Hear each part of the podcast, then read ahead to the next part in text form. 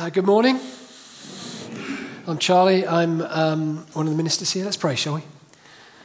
Uh, Father God, speak to us this morning. Um, speak through me. Uh, Lord, as we open up some big ideas this morning, be in our thinking, our understanding, our listening. In Jesus' name. Amen. So, this is the fifth of and the final of a series based on that book by Adam Hamilton that Tim mentioned earlier, Everything um, half truths. And our theme for today is everything happens for a reason. And I'm going to, uh, by the time I finish today, you're going to have a whole lot of questions. I guarantee it, because I can't cover every base on this subject in 22 minutes. But I'm, hopefully, I'm going to give you some stuff to think about, and we'll cover a few things and give you a bit of direction. Um, actually, Tim, would you mind getting me a glass of water, please? Sorry, I've got I've got a horrible chest infection that I've had all week, and it's um, so. Would that be all right? Oh, thank you. Okay. Look at that, already done. Brilliant, thank you. Um, everything happens for a reason. How many of you have heard that phrase? How many of you have used that phrase? Yeah, okay, yes, that's most of you. Um, well, there's some good impulses, some natural impulses behind this phrase, everything happens for a reason, because we live in a world of cause, of cause and effect. we know, for example, and we tell our children, that if you eat too many Haribo, you will get tooth decay. Cause and effect. Too many sweets, not brushing your teeth properly, you will end up having to see Zelda Williams quite a lot. Or we know that actually, if you are texting while you're driving, you are vastly increasing your, the chances of you having an accident because it's not a very sensible thing to do. It's a cause, and there is often an effect. Uh, we know if we continue to fly as we are, if we continue to expand our airways, burn fossil fuels like we are, drive like we are, by the time my children get to their 80s, Norfolk will be underwater cause and effect. We live in a world of cause and effect. That's one of the natural impulses. But also, as human beings, we want explanations, we want meanings, we want stories, we want purpose. Uh, we, we create meaning and stories out of all sorts of situations. Uh, somebody might blank us at the school gate. Uh, we, we, don't, we, we speak to them and they maybe don't hear us. And all of a sudden we're wondering, what have I done to upset them? You know, what, what, what, did I say last week that so upset them? And actually, they just didn't hear you. But we've put meaning and story into why they didn't respond. And we're looking for meaning all the time. Does anyone think these plug sockets look slightly anxious? they are just plug sockets. What about this sink?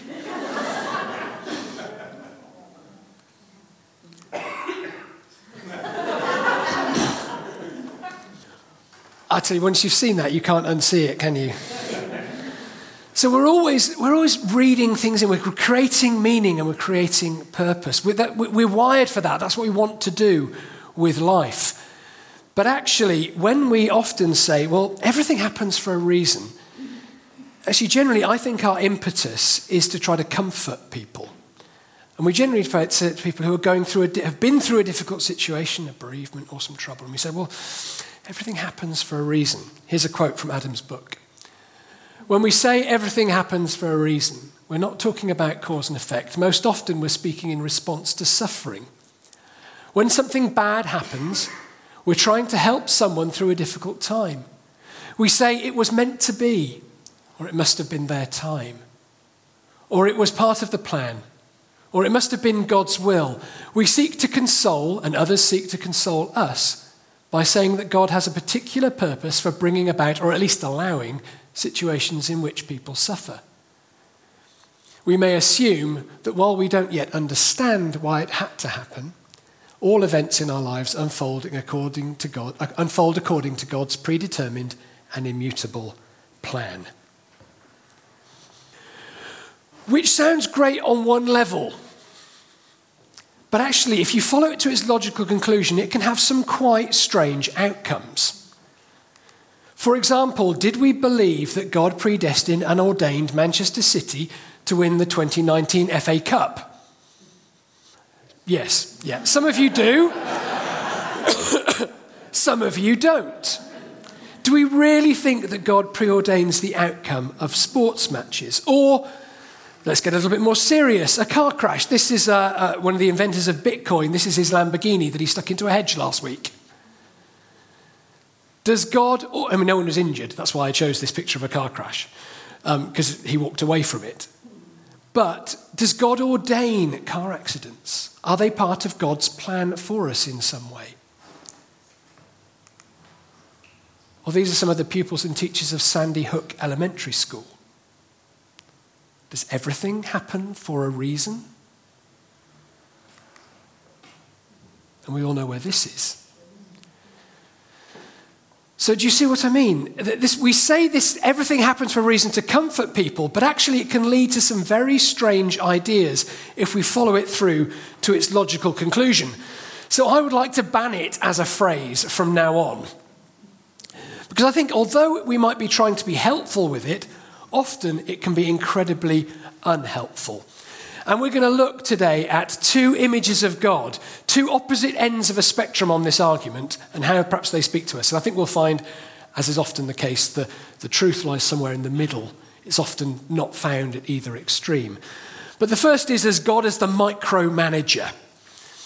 God who's involved in every single detail, manipulating, moving, where really we have no free will at all. God is managing everything. And the other is of the, the absentee landlord or the watchmaker who wound everything up and then stepped back to watch it unfold, a view we call deism. So we're going to look at these two very briefly this morning and, uh, and see what we can gather from them. So, first of all, the micromanager. you might have heard of John Calvin. Anyone heard of John Calvin? Yes? Yeah, um, theologian, uh, reformer along with Martin Luther, Zwingli, and a few others, was responsible largely for the Protestant Reformation. He lived from 1509 to 1564, and the, the, Protestant Reformation to reform the Catholic Church, the, the medieval Catholic Church had gone somewhere strange.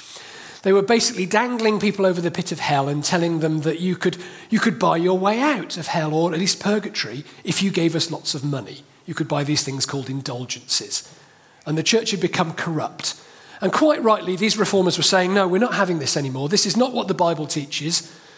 Uh, we've got access to the Bible ourselves now. We're going to tell something different. And you remember, um, Luther hammered his theses onto the door at Wittenberg Church. Well, John Calvin was one of the reformers around at that time. And as a Baptist church, we owe quite a lot to John Calvin. Uh, quite a lot of ideas, our ideas come out of his thinking. Um, he was a lawyer, a theologian, and a pastor. And his big work, which is called The Institutes of the Christian Religion, he'd written at age 27. So, obviously, quite a formidable mind, um, quite an incredible character. But he has a particular emphasis in his writing on the sovereignty of God. Now, I have no problem with God being sovereign, God being the ultimate authority our sovereign. But John Calvin understood that in a particular way. And that was that, that God is sovereign, so therefore he manages everything, controls everything. Not one thought enters your head, not one word comes out of your mouth, not one action happens that God hasn't ordained it and structured it and chosen it for you. He says this in his Institutes no wind ever rises or rages without God's special command. Now, perhaps that's understandable given the culture and context of the time. Um, didn't understand how weather worked in any shape or form. And the belief was that if the sun shone or the rain fell, it was directly because God made it happen there and then that he withheld rain or withheld sun or gave sun or gave rain in response to human um, action and human behavior. But actually, we know these days a bit more about weather. We know the way weather systems work together. We know that what we do on one side of the planet can drastically affect what happens on the other side of the planet. We understand a little bit more about weather.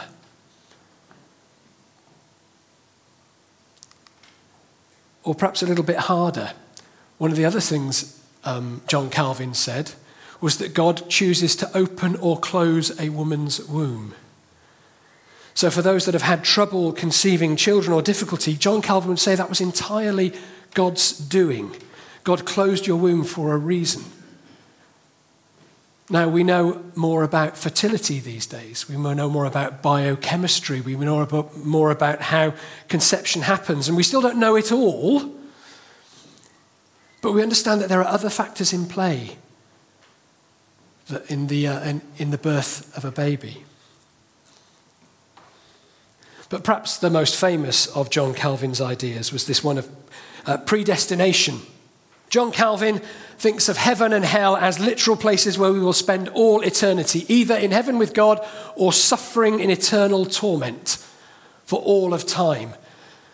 But because John Calvin doesn't believe that you've had a single thought or a single idea that hasn't been put there by God, God has chosen in advance whether you are going to accept Jesus or whether you are going to reject him. In fact, God made that decision for you. Which leads to this strange idea that God creates some people and predestines them for eternal torment. That's not a God I can that, that that's not a God I can believe in. That that causes me some problems, and I hope it does to you too. That God would create anybody simply so that they could be tortured forever in an eternal hell. Uh, the Bible says, I think, quite a bit about our free will. Um, Tim did send me that article in the week that he'd found in the Times, you know, the one he quoted at the beginning. The title of his email is, You may or may not have free will to read this article. So I've not read it. I still don't know what it says, and I'm not going to. Because I have free will not to, despite what the article I think probably says. But now I am tempted to read it. Right at the opening story at the beginning of Genesis, two trees are put before Adam and Eve the tree of life and the tree of the knowledge of good and evil, and they're told not to eat of the one. They are given a choice. And the story of Scripture, it seems to me, is the outworking of that choice. Sin enters the world. We have choices to act one way or the other. And if, if we aren't responsible for our actions, how can we be held accountable?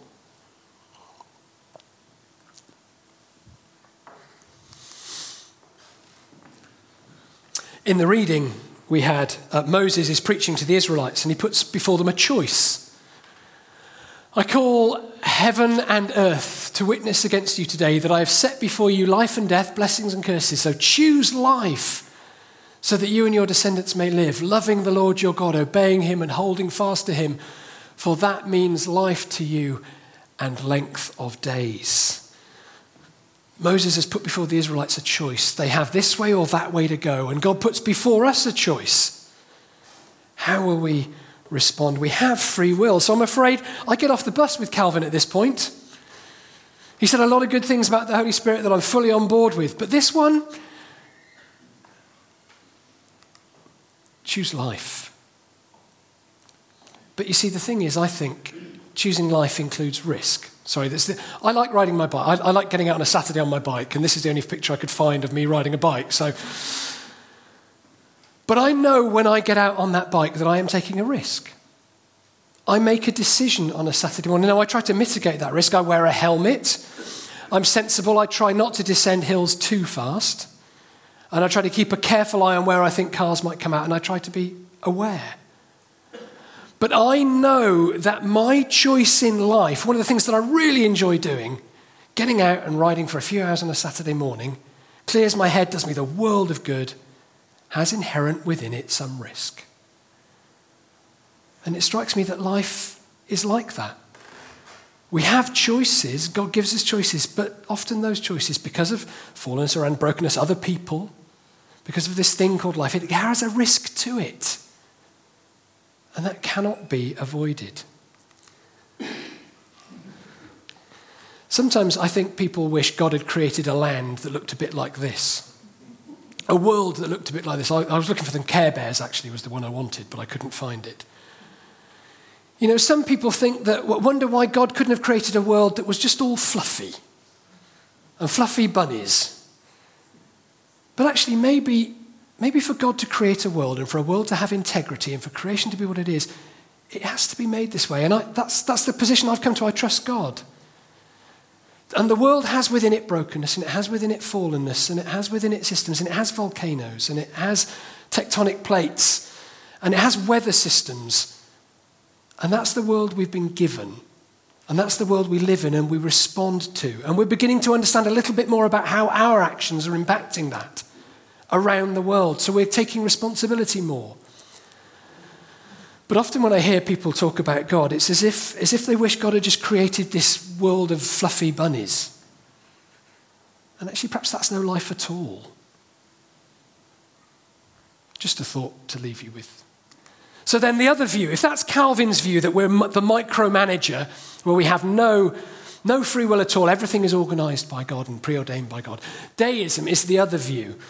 Uh, the watchmaker, the absentee landlord. It's an idea that was very popular in the 18, um, 1800s. It's this idea that God created everything that there is and then stepped back to watch it all unfold. Created the laws of nature, created human beings, created the world, and then just stepped back to see what would happen. Um, in his book, Abraham Hamilton says this Deism avoids the theological problem of condemning certain people to hell before they're born, but it, it eludes the problem that accidents and suffering are part of God's plan. The problem with deism is that it makes no room for God to be at work in the world at all. And we believe that God's at work in the world, don't we? We believe that God is active. We believe that uh, supremely God acted in the world through Jesus that God intervened in human history, in human form, through the person of Jesus Christ. That God has acted in history, that He didn't just step back and watch it unfold to see what would happen, like the absentee landlord or the, the watchmaker, but actually that God got involved through the person of Jesus, and that God still gets involved by His Spirit through you and through me. Didn't we hear that with Anna this morning? A fantastic illustration of a story of God prompting us by his Spirit to be involved. Teresa of Avila said this Christ has no body now on earth but yours, no hands, no feet but yours. Yours are the eyes with which Christ looks out his compassion to the world. Yours are the feet with which he is to go about doing good. Yours are the hands with which he is to bless us now. How is God active in the world through us? through the church. We are his hands and feet. We are Christ's body. Christ's Spirit at work in us, prompting us as we, as we listen, as we pray, as we meditate, as we spend time listening for God's still, small, quiet voice prompting us in the world. God is still active in history through us. So I can't accept the deism view either. Earlier, when I asked Tim to get me a glass of water, I gave him an instruction, but I didn't tell him how to do it. And he surprised me rather by producing it so quickly. I told him my will. Tim, I, have I've, I've, got a hideous cold and sore throat at the moment, but uh, so I needed a glass of water. But how Tim went about fulfilling that was entirely up to him. He knew my will, but he had free will in how to fulfill it. Does that make sense? He could have gone to the youth kitchen and got one of the glasses from there. He could have gone to this kitchen and got a plastic cup or a glass. It turned out he'd, he'd already preempted, because I did tip him off that I was going to ask him to do, and he'd already got one, which utterly surprised me. How he chose to fulfill that was entirely up to him. And my argument is that as Christians, we, we know and understand something of God's will. We have the Bible, we have the person of Jesus.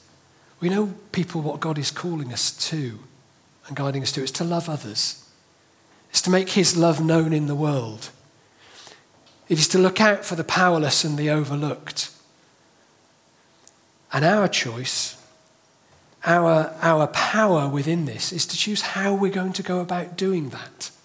We have agency and choice, or to not do it at all, but we have choice. God wrote the laws of nature. God has a will and a plan for humanity. God guides us by his Spirit and through the scriptures, in church, and as we pray and through other Christians.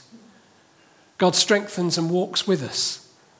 We are called and empowered to be God's hands and voice in the world, but God does not force us. God has shown us what is good and what is required of us, but He also gives us freedom to walk His path or away from it. And that choice, and it is, and that choice is what makes us human.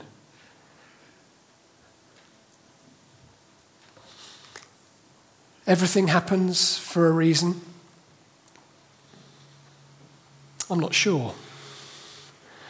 Um, often this verse is quoted, uh, Romans 8:28. All things, in all things, God works for the good of those who love Him.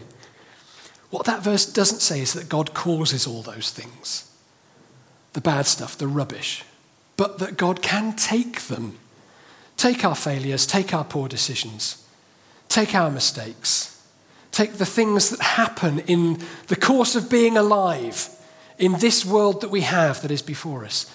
And God can shape them and use them for good. And I fully believe that. And I have experienced that. But does God cause them to happen? Does everything happen for a reason? I don't think so. Uh, this quote is in the book. It's, it's anonymous, and I don't know where it comes from, but I found it very helpful, and I'm going to read it slowly for you to reflect on.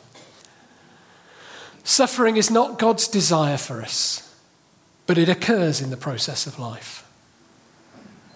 Suffering is not given to teach us something, but through it we may learn. Suffering is not given to punish us, but sometimes it is the consequence of our sin and poor judgment. Suffering does not occur because our faith is weak, but through it our faith may be strengthened. God does not depend on human suffering to achieve his purposes, but sometimes through suffering his purposes are achieved. Suffering can either destroy us or it can add meaning to our life. Does everything happen for a reason? I'm sure you've got questions pinging off all over the place right now. So maybe talk about them over lunch. Buy me a coffee. Chat them through. I'm always up for that. I want to finish with this prayer. If in, in, in this world that we live, if this is the world that we have to live in, to follow God in, to listen to his prompting and his leading and his voice, and to be his hands and feet, then what, what, what prayer do I, what attitude do I come to God with? And I love this prayer of uh, John Wesley's. And um, this is a contemporary translation, but I'm going to pray it and speak it out now. And if, actually, if you want to pray along in your heart and your mind, then do feel free to do so as we finish this morning. I'm no longer my own, but yours, God. Put me to what you will. Rank me with whom you will. Put me to doing, put me to suffering. Let me be employed for you or laid aside for you, exalted for you or brought low for you. Let me be full, let me be empty. Let me have all things, let me have nothing.